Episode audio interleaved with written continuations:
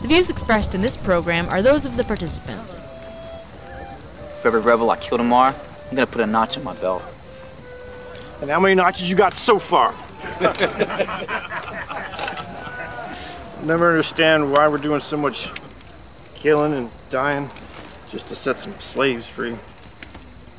This war isn't just about freeing some people. It's about freedom for everyone. It's what this country was built on. What's that supposed to mean? I'm free, he's free, you're free. Not freedom for all. We're all slaves. Doesn't matter whether you're black, white, green. Green?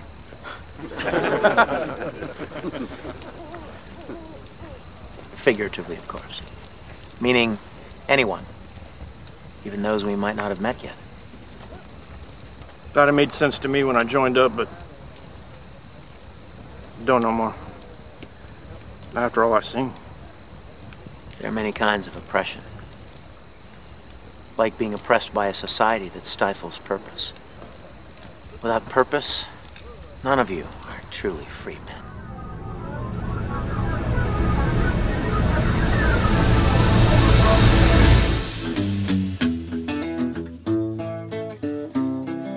Welcome, everyone. It is Thursday, August 24th, 2017. I'm Bob Metz. And I'm Robert Vaughn. And this is Just Right, broadcasting around the world and online. Join us for an hour of discussion that's not right wing, it's just right. Fade into color, and color into black and white. Under the bedclothes, everything will be alright. And welcome to our show today as the summer winds down. We are once again joined by Salim Mansur in studio. Welcome again, Salim. I guess you had a nice summer, did you? Thank you. Yes, so oh, far. Well, we're going to be talking about some of what you did, including a movie that you didn't particularly appreciate Yes. too much on one level. But before we begin that discussion, don't forget it. You can write us at feedback at justrightmedia.org. Subscribe to Just Right on iTunes. Hear us on WBCQ and on Channel 292 shortwave. Visit us at www.justrightmedia.org, where you can access all of Just Right's social media links, including Twitter, Facebook, YouTube, and of course, all of our past broadcasts. Well, I thought it would be a, a dead summer or a sleepy summer, but it sure wasn't that. There have been many events. We'll be talking about, of course, Charlottesville and some of the the issue of that. But you seem to see a larger trend in this, and it and it struck you first. You called me a couple of weeks ago about a movie you went to see called Dunkirk, and I'm just wondering how your reaction to that movie, which you say kind of reflects our sense of history or l- our lack thereof. Yeah. Well, this is what Clay Powell said in his column of August 10th, eh, where he writes he went to see the movie too. And he says Hollywood's attempt to recapture one of the great Nazi victories of the Second World War. Over 500,000 Allied troops were trapped on a wide beach on the coast of France, within eyesight of the English coastline. The movie had some good scenes of a few Spitfire planes trying to protect the troops, standing in long lines on the sand below and trying to swim the British ships, most of which were burning and sinking. The whole thing was filmed against a background of deafening sounds of gunfire and plane engines. It wasn't a bad movie, but it really did not tell, or try to tell, the story which led up to that horrible event. And it's funny because they I saw that they were promoting the whole movie as the event that shaped our world. That's how they they pushed it in the promo and yet I didn't see anything in the movie that would suggest an event that shaped our world other than this battle that was yeah, you're on. right, Bob. I went to see uh, Dunkirk, Christopher Nolan's uh, movie, Hollywood's big summer blockbuster. Uh, as a movie, simply as a as a movie and a production value, it was uh, Hollywood at its I would say best. It was a big screen, one of the great scenes and setting. with Production Kenneth, quality with. Kenneth Branagh and all of that, and, and, and a good amount of money spent. Christopher Nolan is now one of the leading Hollywood directors with bag of big hits, you know, the Batman trilogy and so on. But I went to see the movie because of the name, Dunkirk. And you know, you and I uh, and Robert, we belong to that generation that we have grown up with the story of the Second World War. We are, you know, we can list any number of great war movies, you know, from the top of our head. And I thought that, you know, here we will go and I'm going to go and see another great movie, deserving, and I'll talk to my students about them and encourage them to go and see. 72 years since the end of the Second World War, and the time is receding. But what I came out of the movie was that this movie is now more or less the metaphor of our time. It is a metaphor of where the West is headed because this movie bleached out history. I mean, Dunkirk was not about the great moment in the war that began in 1939, September 1939, and here in the May of 1940 at Dunkirk, uh, what hung in balance was the future not only of Britain but for the rest of the world. The the German army had swept Now- across across, as you know. I mean, we won't go into detail, but had swept, swept across. Paris was had fallen. Uh, the British government was in great calamity. The month of May was a hinge point, and if they hadn't been able to pull out over 350,000 stranded British soldiers and some French soldiers out of there, then Britain could have, might have, had a different fate and destiny. You know, it was almost like going back to uh, Napoleon's Battle of Trafalgar, or uh, um, you know, all the way back to Arma- uh, Armada. Well, no- but none of that was there, and our Well, students. Okay. You know, so so, so that so that's the history. So this Yeah. is a this is a movie recreation. Are you su- suggesting that this movie has purposely left out the history, or was it really the, uh, the director's very- very- very focus just to focus on the battle and forget the history? very good question. Very good question. I cannot get into the head of Christopher Nolan Mm-hmm. or Hollywood, but as we see the movie, as we walk out, if I ask my 20 year old student, Christopher Nolan was born in 1970. Uh, and and here is the man who's scripting and making the movie. So that generation, you know, uh, and I asked my 25 year student or 22 year student, what did you learn? What did you see? What was this battle about? When did this take place? Because the story, as it is told, could be any group of soldiers standing in any beach, and the heroism, there is heroism, of how to get this stranded soldier back to their home. That's all the story is about. But what it could be in 2050, it could be facing Martian. But that particular, you know, everything has a context. My students wouldn't know what was the context, what was happening, who were these people, what were they f- facing. It's interesting you're saying the word context, and I think that that is the metaphor you're trying to illustrate here with Dunkirk is that today's political issues lack context. Absolutely.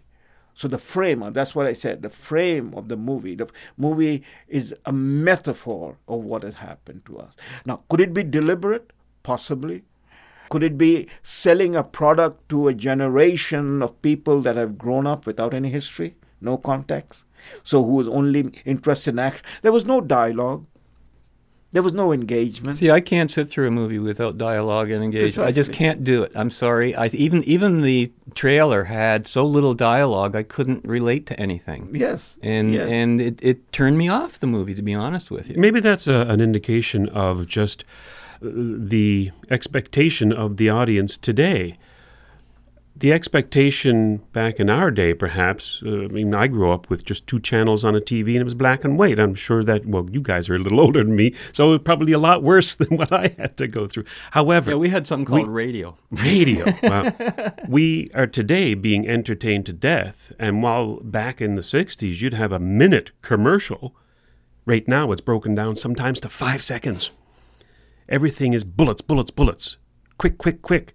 Because the mind now it can't seem to focus, or at least that's what Hollywood seems to think, is that the mind of today's movie moviegoer does not want to sit through political dialogue. Yes, but all of that is true. I mean, there's a famous book by Neil Postman, Amusing Ourselves to Death, that was mm-hmm. written in the late or mid 1990s, that the, the what is happening as the techno, the technology is growing in the terms of uh, image technology, television, movies, and now we have YouTube, we have iPhone, and all of it. That we are amusing ourselves to death, and there is no content to it. There, hence, no context to what with what we are dealing with. You know, and our mind is being bleached out, and that's what I see all around me. You know, I mean, we we can we can put so many data points. I mean, this is 2017. This guy, Christopher Nolan, is 47 years old. He was born in 1970. So his generation has grown up with without history. In 1987, that is 17 years after Christopher Nolan was born. So Christopher Nolan was in high school. I'm just putting that generation now in context. Came out Allan Bloom's book. Allan Bloom was one of my professors. I sat in his class. I listened to his lecture, The Closing of the American Mind, you know. So 30 years ago, that book came out. It was a landmark book. It was a book that became a bestseller, which is rare for a highly dense political philosophy book to become. And what was it about? The closing of the American mind. You know, he was talking about, and he was talking about in 1987, looking back to the post-war generation that is from people who had come away after the second world war. So we're dealing with now three generations as i said 72 years this closing of the american mind that has taken place which means contexts have been driven out. And how i would explain it is as follows. We live in the moment. This moment and this moment is simply a series of episodes and anecdotes and events. It is not at all connected to any larger frame. Uh, I think Leonard Peikoff would call that a disintegration of knowledge. It is not simply um, uh, wrong knowledge, it's simply that everything is not related. Yeah. And that's wrong, of course. Now, when I said that perhaps Christopher Nolan was appealing to a generation that seems to take everything in bullets and, and short episodic visual images, that does not excuse anybody from picking up a book and to learn about history. So, I mean, I think that when I said that Christopher Nolan may have been gearing his audience or his his movie to a particular audience, that doesn't excuse it. And I don't even know that that's actually correct. Today, with the Charlottesville incident, for example, and you have a president coming out there saying what he did, which, by the way, I loved what President Trump had to say. The problem is that nobody understood what he had to say because they're looking through it through the lens of today's media. I think that Christopher Nolan, or at least Hollywood, the media, journalists, the academia, uh, the political elite, all of them have a concerted, purposeful effort of whitewashing history, destroying history, not mentioning history. And I think that that, while I don't know that that's Christopher Nolan's motive, I think that that it's most likely his No, motive. All of all of that is can is part of our conversation, our discussion. Remember what famously Orwell said in 1984: "Those who control the present control the past. Those who control the past control the future." History, by the way, has always been contested. It's not that the question of history is not contested. History is always contested. But it means, as you are saying it, uh, Robert, it is read. There are different points of view. You bring it all together. So that's fine. Christopher Nolan's movie Dunkirk, which we began in, could be a contested history. It could not could it could have shown not only the bravery of the uh, the the British people who came out in droves the, the, with the boats to rescue to rescue the stranded soldiers. It could have also shown the German army sweeping across Europe. Of and course, here pulling Two sides together. to every story, And it could be it could be it was could be contested. What is it? What is it being told about in this story? You know, seventy two years later, Germans have made great movies in the last 15, 20 years about their own history, their own participation in World War, and they have shown tremendous heroism on the part of Germans. Remember Das U-Boot. Das. Boot was a Das great Boot, movie great with Jürgen. Prochnow. Know, what was it? Uh, Um, Stalingrad was a great movie, yeah. and, and so on. It showed the heroism, the sacrifice of the German soldiers without in any way flattering or preaching the Nazi ideology. You know, that's a great point to, to go into a break because when we come back, I want to bring up Robert E. Lee. yes, absolutely. Let's do that. Where are we going? Dunkirk. I'm not going back. There's no hiding from this, son. We have a job to do. If we go there, we'll die.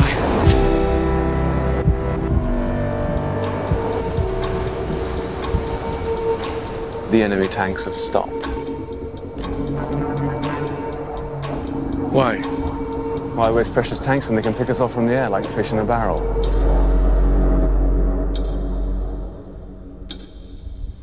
There are 400,000 men on this beach.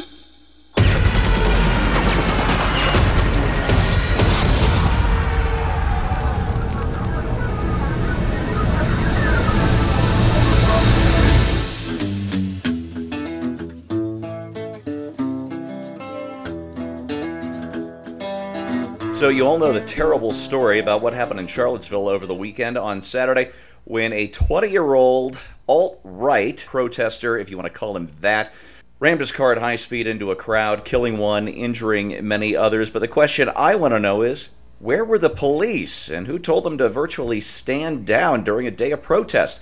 I'm Steve Green. This is Right Angle on BillWhittle.com. And with me, of course, Bill Whittle and Scott Ott. Gents, the mayor at Charlottesville, uh, let me make sure I've got his name correct, uh, Mike Signer, has been all over the news since uh, since Saturday afternoon, making a real name for himself. He uh, he won't call President Trump by his name. He's just been referring to him as, as, as 45. He's been taking the moral high ground in this. But it was his police force that weren't there. Scott, if you're the mayor in a situation like this, what do you tell your police? I don't really know what happened here. However, you know, you say he took the moral high ground. I mean, what is well, the moral that's high ground? I didn't say he earned it. I said he took it. That's an important Right. distinction. Well played. I also have a problem with the term alt right, frankly. And Yeah, so I, do I I. don't use the term simply because it implies that something about it is right. And there's nothing right about it. So just past week now, uh, we've seen Charlottesville, and even on Sunday here in Canada, we saw the um, violence in Quebec City when um, left-wing communists um, tried to counter-protest people who were asking the government to uphold the law when it comes to immigration in this country. And I'm going to talk about Charlottesville because it feeds into what you're talking about, Salim, with history being destroyed purposefully. People want to take down the statue of, of the General Robert E. Lee. And, and on one side, you could say that, well, why have a statue of a man who fought on the losing side? And then you talk about Das Boot and the Germans' perspective of World War II and the heroism of the average soldier who puts ideology aside and, and just simply stands up to fight for his country. And I think that Robert E. Lee could be rightly seen as that. If you check out Robert E. Lee on the internet, you'll find out that he wrote a letter to his wife in which he describes slavery as one of the greatest evils in the world. But it's not up for him to bring it down. It's up to God and providence. In other words, it's just too big a, a, a thing for him to fight about. So, what he fought about was the incursion of the North into the South, into his state of Virginia. And when people put it in perspective, the statue of Robert E. Lee, I think, was erected to commemorate the heroism of the South in a battle against the North, not necessarily as a statue to glorify the slavery that the South had. Robert E. Lee, Lee a fascinating character. He was a war hero of the United States in the Mexican War. He had served together with Ulysses S. Grant, and Lincoln wanted to appoint him as the head of the U.S. Army. But he chose to go back to Virginia. So there's a lot of history there. But here is the bottom line the Civil War ended, and it was Lincoln's reaching out, and then followed that by President Grant in the effort of reconciliation. There was no kangaroo courts. There was no something like what happened in South Africa, Truth and Reconciliation Committee that has now become so fashionable in our time. It was a process of politics of reaching out to the South, to the brothers, and saying the war is over, The issues have been settled. Let's move on. And Robert E. Lee Let- was actually pivotal. And Robert. E. Lee was iconic. He actually agreed with the reconciliation. He says, "Look, we lost.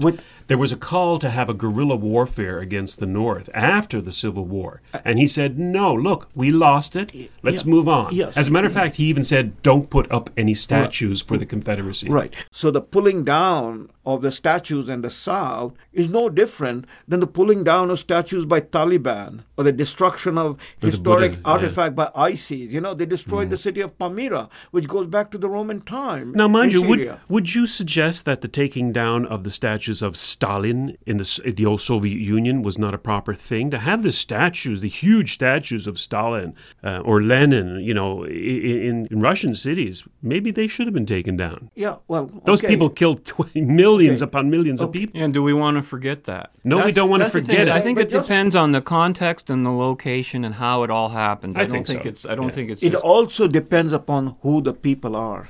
The, the Soviet Union and the revolution and what happened there, as opposed to what's happening in America, is two distinct society and two distinct cultures. Ah, but there is a commonality, and you know something. I think that Antifa would love to erect a statue of of Lenin Yeah, in, may- in maybe, Charlottesville. Maybe, but Lenin is part of, of And the Marx. No, but here is the point. Just as the First Amendment makes no exception, historians will not and should not, if they're worth the salt, make exception. These are all part of a historical record. Whether it's Genghis Khan, Timur Lane, you know, I went to Samarkand and I saw the, the Uzbek have built a huge, massive, glorious, I say in an architectural sense, statue of Tamerlane because he is their hero. But in India, he heaped up mountains of skulls when he invaded India. History is cont- contested. So I'm not into that. I'm coming back to the problem, the amnesia. That's the metaphor I said, amnesia. Uh, that we live in a moment. What is the diagnosis of a person with Alzheimer? He lives in the moment. Yes. He has no further knowledge of who he is, what he is, or she, of the day before. Forget about where he comes from, you know. In practical term, if, if any one of our listeners want to understand this, let them go and take a walk through the geriatric hospital or the old folks home. You and I, we are all headed in the same direction, in the sense we all fall apart. And living in the moment is falling apart. The metaphor of Dunkirk is the West is falling apart. And this is all the symptom that we are seeing. And the question is that those of us who are fighting against that falling apart, as a people, that is to maintain our history, to maintain our record, to respect who we are, that is, defend the First Amendment. Charlottesville was about the First Amendment.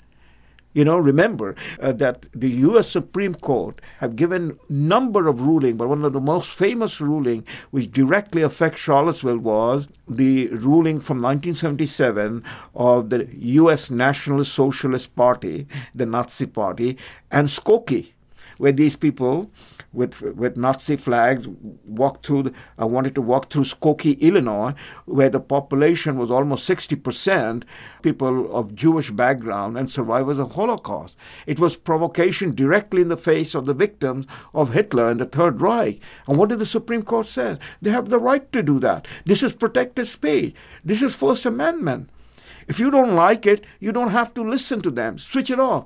They don't have to rec- the right to do violence. What happened was the violence was done by the left wing thugs. And that's what President Trump pointed out that there was both side evil people. I agree. And what's interesting to me today is watching this process of disinformation, fraudulent news, fake news, uh, misinterpretation, and outright lies. And we can take the transcripts of at least the two press conferences that Trump dealt with Charlottesville, the one on Monday following the, uh, Events. uh, the events of the weekend. He flatly, unequivocally Denounced the kick. denounced the Yes. protesters who had the permit. He denounced them, and he denounced the uh, the man who ran over the twenty people and killed that one woman. He unequivocally, and yet, what does the press say? He didn't denounce them. He didn't go far enough. He did it too late. And then he takes the uh, the the, the uh, press conference, which happened to be about the, his industrial plan, and answered questions and things like uh, they they make me really respect the man. I think he'll probably go down as one of the best presidents in history. Absolutely. When he says, for example, um, on a question about McCain, and he says to the to the reporters, "When you say the alt right, you define it. Go ahead, define it for me. Let's go." Oh my God! He, Trump said that. Trump, Trump, that's a quote. That right. means he knows the weapon. He knows the secret, and it's Define defi- your define or be terms. defined. Oh my! And no he wonder says- he's winning. And he says, when, when somebody uh, facetiously asks, do, do you think what you call the alt left is the same as neo Nazis? And he goes, Look, I've condemned neo Nazis. I've condemned many different groups. Not all of those people were neo Nazis. Now, that is a fact that the press are not putting out They there. suppressed it. It's also a fact about a, a man who is the president of the United States who thinks clearer than any of his critics and who and who can see through. You know, I, I was looking at this. Look at this headline: "History ripped apart." Trump in this, the, the Toronto Sun on August 8th. Quote: President Donald Trump bitingly decried the rising movement to pull down monument monuments to Confederate icons Thursday, declaring the nation is seeing the history and culture of our great country being ripped apart. You can't change history, but you can learn from it, he tweeted. Robert E. Lee, Stonewall Jackson, who's next? Washington, Jefferson? So foolish. And yeah, they are next. They're they're talking about them already. And he mentions the beauty being taken out of our cities. Now there's a guy who seems to understand history. And he, he's the guy they're all calling the he, fool. He he has been underrated, underestimated right through the primary season and go, and going on for, onwards. But here's the point about amnesia, living in the moment. The reason the mainstream press is doing what they're doing, and in a sense they're winning, uh, winning to the to the unwashed people out there, people who went to see Christopher Nolan's movie and called it a blockbuster, on and on and on, is they're winning because we live in a moment and nobody won't therefore has the capacity the audience out there to connect it you see? There is no connection there is no context you know? So fake news only can thrive and this is what is how happening it is thriving it is flourishing even Goebbels, if he is, if he's somewhere out there in in Dante's Inferno, he would be laughing that he has won. He's got the American media become what Goebbels was trying to do with his own media, which is to spread the lie. This lie can only spread if you don't know the truth, if you don't have the facts, if you live in the moment. And that's precisely what is happening. And and Trump is winning because there is still enough people out there, the flyover country, the people with hard hats, the people who sweat, the people who ride their Harley Davidson, you know, and the pe- on and on and on. Basically, the- who anybody are who's not living closely in the moment. connected to reality. They're closely co- exactly Yeah. daily, Yeah. daily connected to the reality. Well, there's been always a clash going back hundreds of years between the burghers and the rural people, the Bolsheviks and the Mensheviks, the uh, city dwellers and the rural dwellers. And I think we're seeing it today, and that's how Trump got elected because the, the rural people or the people in the small town America are not the Bolsheviks that are uh, dominating politics and the uh, ivory towers and journalism today. And I think when we come back after this break, I'd like to go into about a little bit of history and sort of try to tie some of this stuff together. We'll be back after this. Yeah, I, lo- I look at a uh, at a scene like this over the weekend where you've got uh, people waving Soviet flags on the one side and uh, some people waving Nazi flags on the other side. And I think of Henry Kissinger's remark about the Iran-Iraq war back in the 80s when he said, "Tis a pity they can't both lose." Uh, Yeah. Bill, here we have a situation where it at least looks like the authorities were helping to gin up violence between these two groups to serve their own ends. Is that what it looks like to you? I would like to make the same caveat that both you and Scott have made Sure. in terms of not having the full picture and so on. So this is obviously just speculation.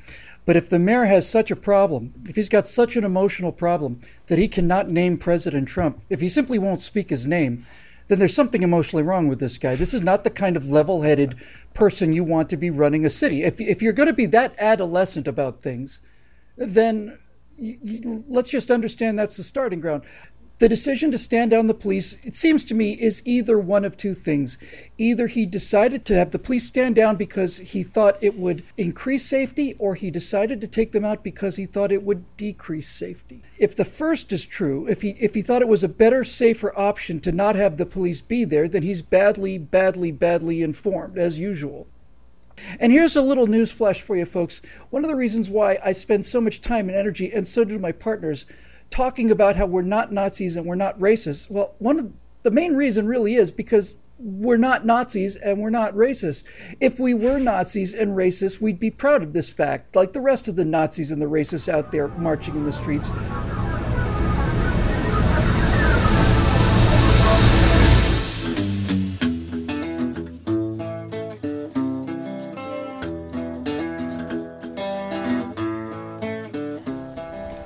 Want to talk about purpose?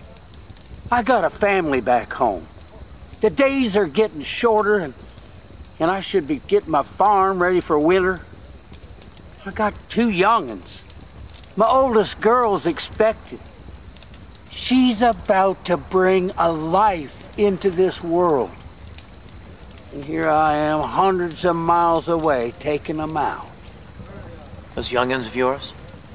Be better off for your service here. How so if their pappy winds up shot dead? What we say here will soon be forgotten. But what you do here will be remembered. Those men across the battlefield tomorrow, they were your brothers once.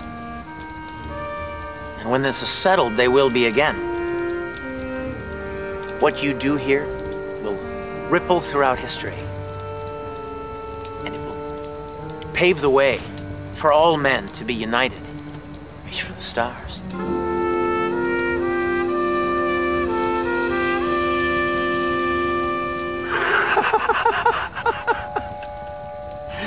you got some kind of crystal ball? How could you possibly know that?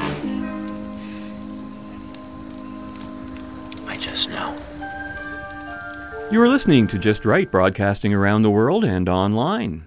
Thank you to our financial supporters who have made it possible for us to continue on our journey in the right direction and to share our programming with the world. You can visit www.justrightmedia.org to offer your financial support, and while you're there, be sure to sample some of our timeless past broadcasts, all archived not just for your listening enjoyment and convenience, but also as a record of our dedication, consistency, and principled approach to the discussion of all things just right about freedom and capitalism. Well, before the break, Bob, we were talking about how history seems to be lost, and I've, in the wake of Charlottesville and uh, other events, have looked up a little bit of history. Now, my my understanding of the Soviet Union and the German Workers' Party and all of that is probably just as, as good as the man on the streets. In other words, pretty bad. So I, I, go out and I look it up. And then we have a, a professor of political science here who can help me out on this. But in my cursory investigation into Antifa, I find that, first of all, their flag is identical in every respect to the flag which was created by the German Communist Party back in 1932, and on it it had Antifaschistische Aktion. And their slogan at that time was by any means necessary, which was an explicit call to violence. This is also the slogan of Antifa today. We're going back almost a hundred years, and the debate about Karl Marx and communism is the same as it is today. We have people in Antifa showing up with balaclavas, covering their identity, showing up with clubs, clubs and two by fours. The car that ran those people down in Charlottesville was first hit from behind by a club wielding man with a flag on his stick, right? And as soon as that stick hit the back of that car, the car took off and plowed into the people. That's not talked about, of course. We see people wearing Che Guevara shirts, a, a Marxist himself. We see people uh, actually holding up the hammer and sickle on flags in these Antifa rallies. And what we have here is a bunch of, on one hand, white supremacist neo Nazis who can probably fill up this small room if you, if you actually herded them together. And on the other hand, you have a well organized, well funded group of communists calling themselves Antifa, dredging up the history from a hundred years ago embracing communism and Marxism and neo Marxism and postmodernism and Soviet style tactics of brutality as the Bolsheviks had versus the Mensheviks, which were a little more moderate and, and rural. And if people made those connections in history from 1932 or even going back to the first commun- or the third communist international from 1919 to 1943 the slogans that they used the pamphlets that they had. Now salim mansur professor of political science can you flesh out this history for me and tell me am i on the right track in trying to make a connection between antifa today and the uh, german communist party of 1932 no, you're right. Uh, we don't have the time to flesh it out in detail, but you've already done so in your remarks. The point or the or the description that you made is, is quite right. But this is the phenomena is what we are dealing with. The closing of the American mind.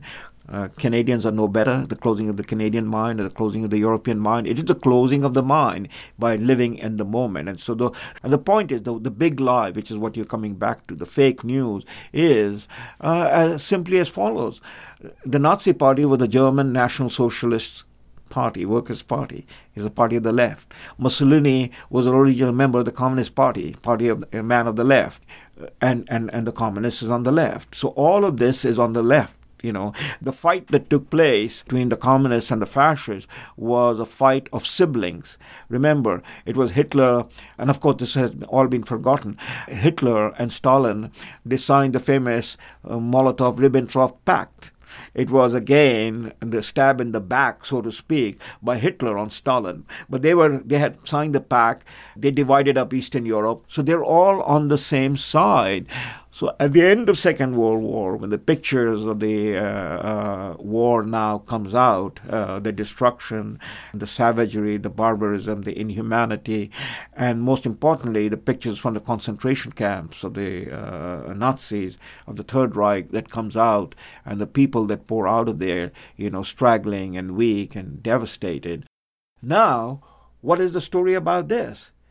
This is what the Germans had done but had the had the Russian done any better? The Soviet? No, they had done the same, similar, or worse. But what is worse in when in, in these matter? How many times you can kill a man and call it worse? So you had a huge problem in your hand as the Allied forces came back, as Americans returned. How do you explain it? But the big the problem was a political problem for the people, the the Progressive Party, for the Democrats and remember, they had stayed out of the war. They had supported the left movement in America. And so they had to do a shuffle two step. And the shuffle two step was the Nazis are the right, they're fascists. Yes, they had different. to relabel them something they weren't. That's right. right. And they moved the whole story and put it on the right. That these are these are the right. And that's still going on today. And that's what. And so yes, communists are also violent. Communists are bad. They had the Gulag. They had the uh, uh, Ukrainian Holocaust, the, the Holo- Holodomor, and so on and so forth. But you know they had the ends. That is what we all share. You know their utopia. The the the German Nazis have have no redeeming value, and so that's what has happened. That's what Antifa is. It it picks up all the issues, the flag, the symbols of, a, as you point out, of the communists in, in the 20s and 30s, but the communists and the fascists were all in the same boat. Oh, of course, and, and we agree. As a matter of fact, Bob's last show talked about how the alt-right, uh, the alt-right is an anti-concept because the purpose of an anti-concept is to destroy a true concept, that being right. fascism, yeah. That being communism, that being the left. There's yeah. no need for an alt anything. Yeah. That doesn't make any sense. Now, I'd like to bring up another little piece of history to put into this um, growing puzzle, and that is uh, you brought it back to the Social Democrats in the United States and the Socialists in the United States. And one of the prominent members back in 1930s was Claudia Jones, who was a black Trinidadian uh, American who was also a member of the Communist Party of America. Now, she was kicked out of the United States, exiled because of her communist um, advocacy. And the slogan that she brought up at that time was called triple oppression. The triple oppression was classism, racism, sexism. Those were the things that she chose to focus on in an effort to garner the support of the people around communism. We have to fight class. We have to fight racism. We have to fight sexism. And what do we see today? We see the University of Toronto chastising Professor Jordan Peterson for refusing to use those compelled pronouns. And we see the same things about racism in the United States, we see the same things last Sunday here in Canada, in Quebec City, where um, the press here called an organization, uh, what's it called? Lemute, M E U T E, I think it's spelled, which simply wanted to have the government enforce our laws on immigration because they see all the Haitians by the thousands and all the Muslims by the thousands crossing over the border from the United States, a safe country, coming into Canada and not being properly vetted. And so what do they get? What are they called? They're called the far right. Okay, here's the press, the left, communist left, picking on people who, rightly or not rightly, I don't really know the moot uh, enough to be able to say whether or not they're a bunch of uh, wackos or racists or anything like that. But I know, I certainly know that Islam is not a race, or Haiti is not a race. And then you have the Antifa thugs come out, the communists, committing all the violence in Quebec City, throwing the rocks and the beer bottles and the fireworks at the police, which were upholding the law and the right of the people to protest. This is 1932 all over again. This Oh, is yes. almost like Kristallnacht all over again, and we're seeing it today. And again, I go back to amnesia, living in the moment, disconnected, no context, and that allows the left to portray itself as the good guys, you know. Let's again put some context to Charlottesville and the white Nazis and the KKK and so on and so forth. The FBI is the only reliable document source in American politics to find out about various groups, their numbers, and so on and so forth. According to the FBI uh, documents, the KKK and the neo Nazis and the white supremacists today number something around 60,000 people. So even if you inflate it to a hundred thousand, that is a drop in a bucket in a country that they couldn't, you know, elect anybody as a dog catcher. David Duke has tried four times in Deep South and Louisiana to be elected and has failed repeatedly. So here's the point, you know, there's hundred thousand over here now. They amount to nothing, but a hundred years ago, as America was eh, getting into World War One, the numbers of of people officially registered with the KKK was four million in a population at that time in America, which is approaching or quite not, but there, 100 million. And so 4% of the population were members officially of the KKK. Which was a democratic I was gonna say, organization. Exactly, have which been was the Democratic Democrats. Party and an armed wing of the Democratic Party, and they were elected governors, and they were elected congressmen, and they were elected senators, all the way to Senator Robert Byrd, who was a high official of the KKK, a visit of the KKK, grand wizard of the KKK, who became the majority leader in the Senate of, for the Democrats, for whom, when uh, uh, he died, there was everybody Obama, uh, Hillary Clinton, Bill Clinton, and everybody singing paeans of praise. And you can't drive, as I have driven, through West Virginia and miss a site which is not something to do with Senator Robert Byrd. The main highway is Senator Robert Byrd Highway, you know, schools, buildings, plazas. He's the grand wizard of the KKK. So we, here we come back again to my point. You live in a moment, you don't connect. Nobody wants to connect. Of course, the media is good at hiding it. That's the fake news. And here, what they're doing is a Democratic Party that has been living with, breathing, cohabitating, seducing each other with the leading members of the KKK. Have courage, my friend.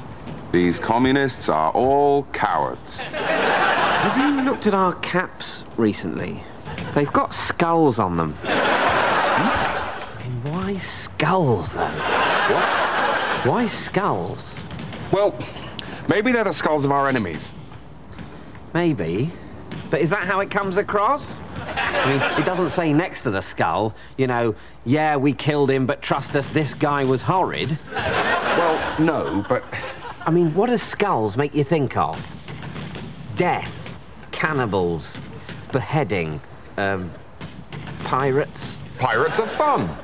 I didn't say we weren't fun, but fun or not, pirates are still the baddies. I just can't think of anything good about a skull. What about pure Aryan skull shape? Even that is more usually depicted with the skin still on. Whereas the Allies. No, you haven't been listening to Ally propaganda. Of course, they're going to say we're the bad guys. But they didn't get to design our uniforms. And their symbols are all, you know, quite nice stars, stripes, lions, sickles. What's so good about a sickle? Well, nothing. And obviously, if there's one thing we've learned in the last thousand miles of retreat, is that Russian agriculture is in dire need of mechanization. Tell me about it. But you've got to say, it's better than a skull. I mean, I really can't think of anything worse as a symbol than a skull. A rat's anus? Yeah, and if we were fighting an army marching under the banner of a rat's anus, I'd probably be a lot less worried, Hans.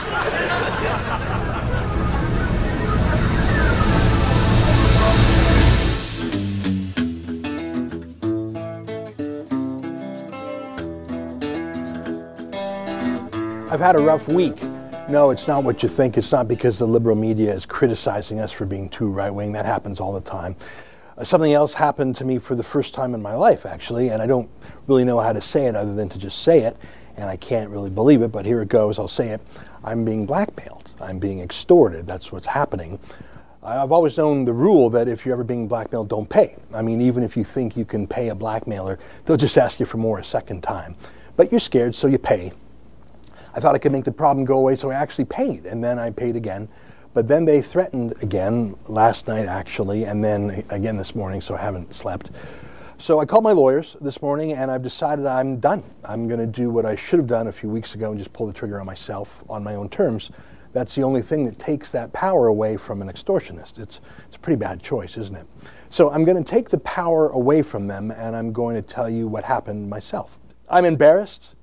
But you know what? There's, there's no more bullets left in their gun. No more money for you, Caolan Robertson and George Llewellyn John. No more money. For the Rebel.media, I'm Ezra Levant, and I'm free. Salim, one of the interesting side effects of Charlottesville that has happened here at home in Canada is what appears to be the meltdown of the of the rebel media. And I know you've done a subsequent interview with Ezra Levant since that has happened and many of the people who are at the rebel media have left. And I was wondering, we're talking about the whitewashing of history, or perhaps the contesting of history.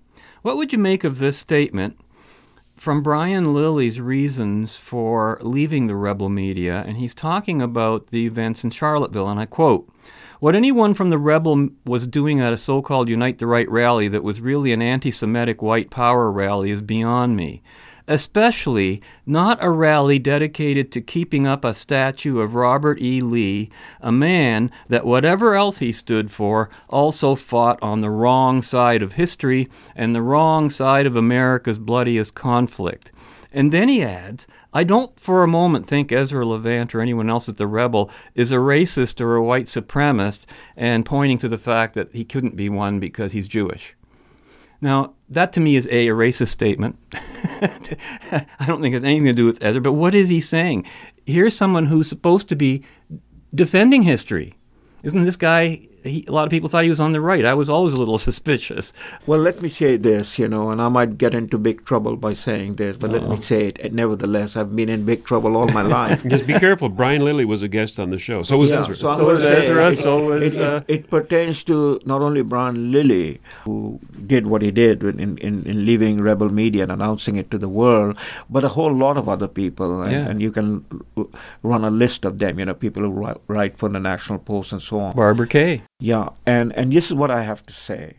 They are proving it by their action. They're all what this this man Nassim Taleb, uh, the author of Black Swan, IYI, that is intellectual yet idiots. Yes.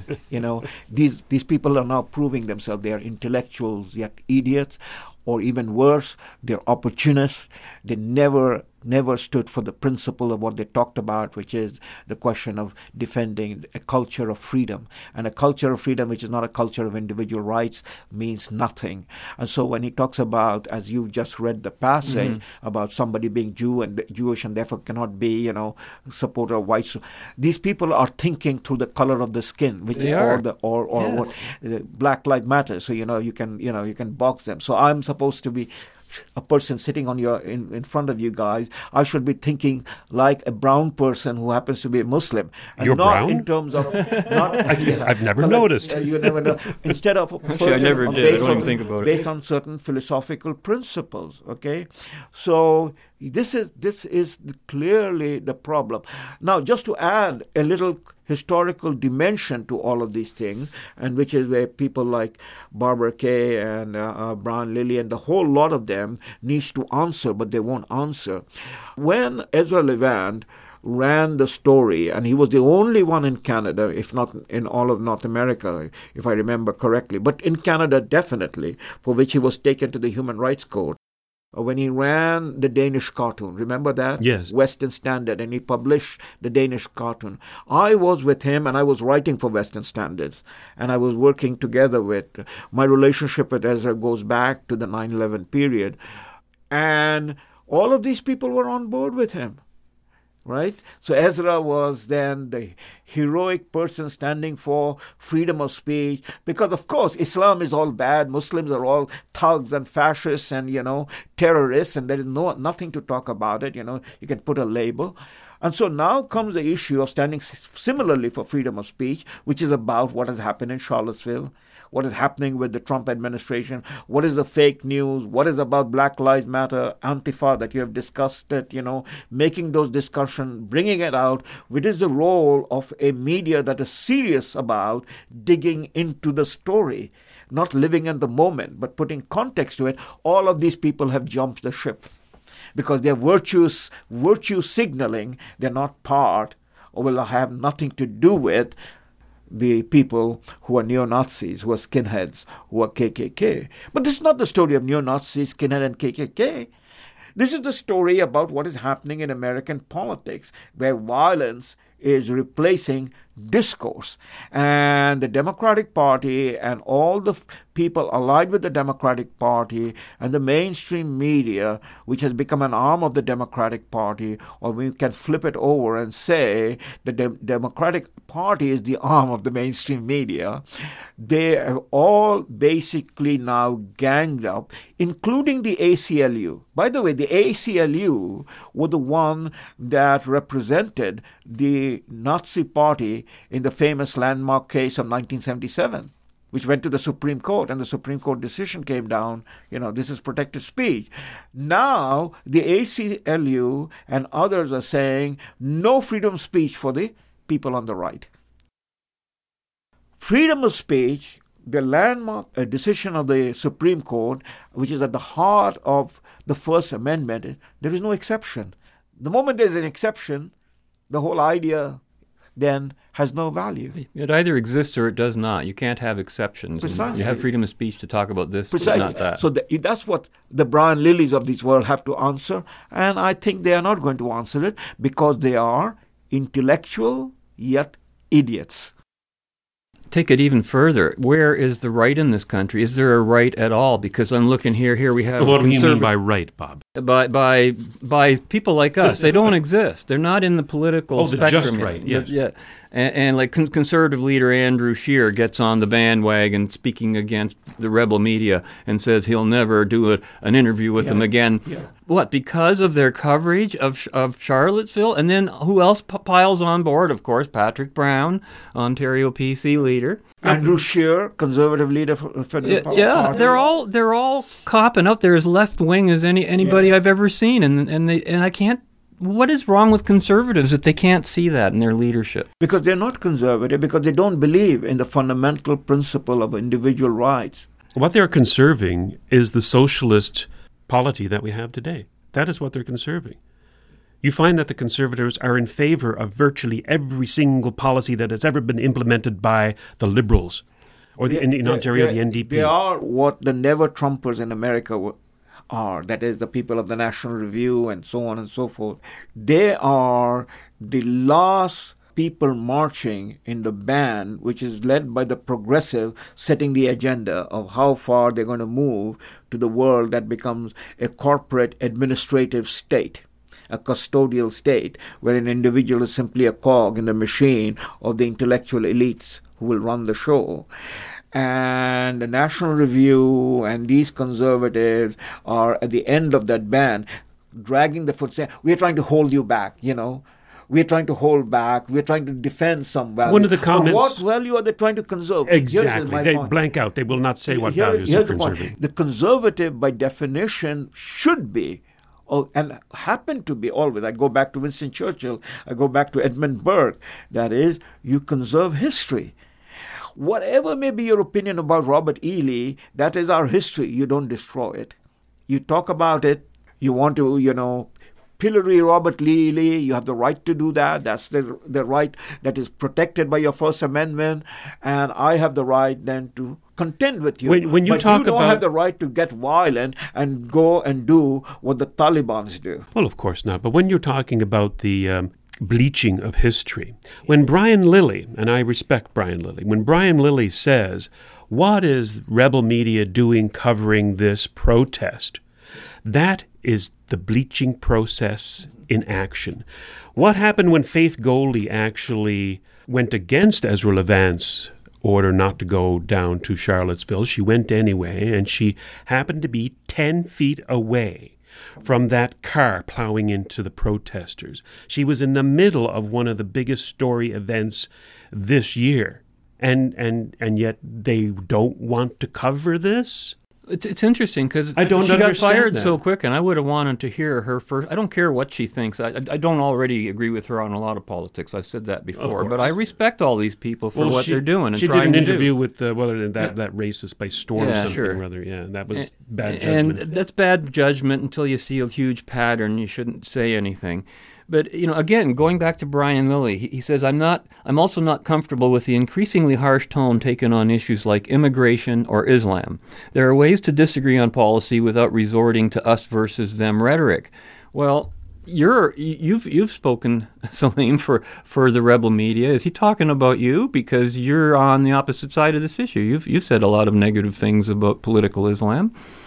And I continue to say, I Yeah. have a book coming out, hopefully, uh, this fall. And, and that's the part of the discussion. You But know? is this the part of discussion that a guy like Brian Lilley would be No, Brian Lilley, with? Brian Lilley, I think, from my point of view, as as this discussion went, has established himself that whatever he says now has to be taken with that three letters I Y I, you know, and and that's what is the 2016 election is going to be a landmark. Uh, election seen in history. you Already- know. already looks it. it already is. It Yeah. is. It is one of those elections that, in a sense, was the most critical one. And in our lifetime, we have been lucky enough to see this that the common people stood against the IYIs and their vote counted in making a difference. And that's the pushback that is taking place. This is a civil war that has eru- erupted in America, and we are in the middle of it.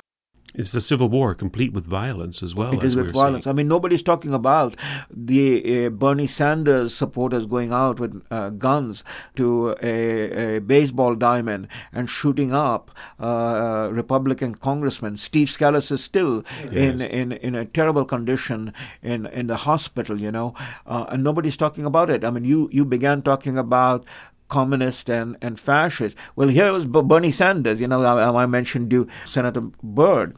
Here was Bernie Sanders, a, a completely confirmed communist who was running for the nomination of the Democratic Party, and, and nobody in the media said a boo. Here's a guy who went for his honeymoon, all paid up by the Soviet Union to the Soviet Union. So here, I mean, you, you don't go for a honeymoon to Soviet Union paid up by Soviet Union. I did not know that. well, Salim, the hour is gone again. I guess there's not much right out there, but there's certainly a lot right in here. And we hope to have you back again in the future to continue these discussions, as we hope to have all our listeners join us. So do join us again next week when we will continue our journey in the right direction. And until then, be right, stay right, do right, act right, think right, and be right back here. We'll see you then. Fade into color, color into black and white. Everything will be alright. Sooner or later, we will find the position of your airbase without you, so why not get a little something out of it yourself? Yes, and then you will bomb it. Oh, nothing could be further from our minds. We only want the position for our records, that's all. Look at your situation realistically, Boucher. You have lost the war, you have lost your fiancée, and now you have lost your liberty. Who can make life bearable for you, eh? Your friends, the Germans. We're a wonderful people. Drink.